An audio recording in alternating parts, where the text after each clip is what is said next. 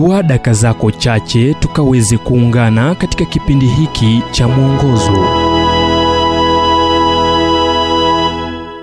Ngome. Bwana ni jabali langu na boma langu na mwokozi wangu, Mungu wangu, mwamba wangu ninayemkimbilia.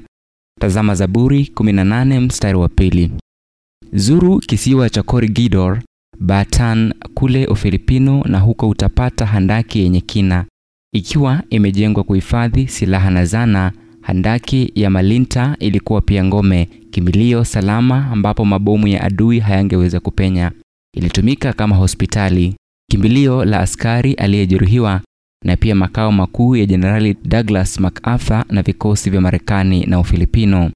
Ngome ni muhimu kwa kuwa zinakupa usalama na ulinzi wa papo hapo.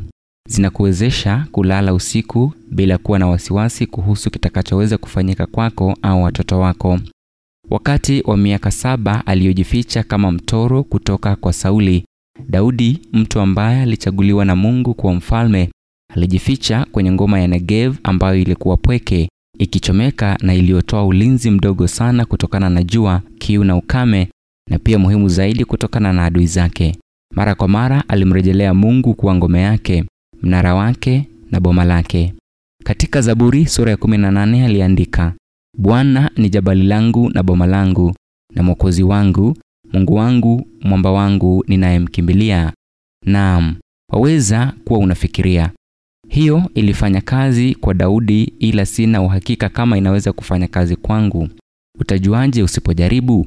Sijawahi kumsikia mtu akisema kwa uaminifu, nilijirusha kwa Mungu akanisukuma mbali na kuniambia wewe si mwema wa kutosha, au akanifungia mlango. Ngome nyingi zinazojengwa kwa mikono ya wanadamu huwa na mlango mkubwa zaidi.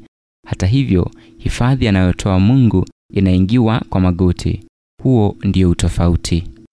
Ujumbe huu umetafsiriwa kutoka kitabu kwa jina Strength for Today and Bright Hope for Tomorrow kilichoandikwa naye Dr. Harold Sala wa Guidelines International na kuletwa kwako nami Ibrahim Adolwa.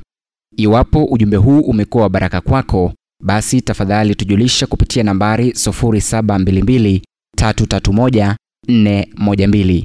Kumbuka ni 0722 331 412.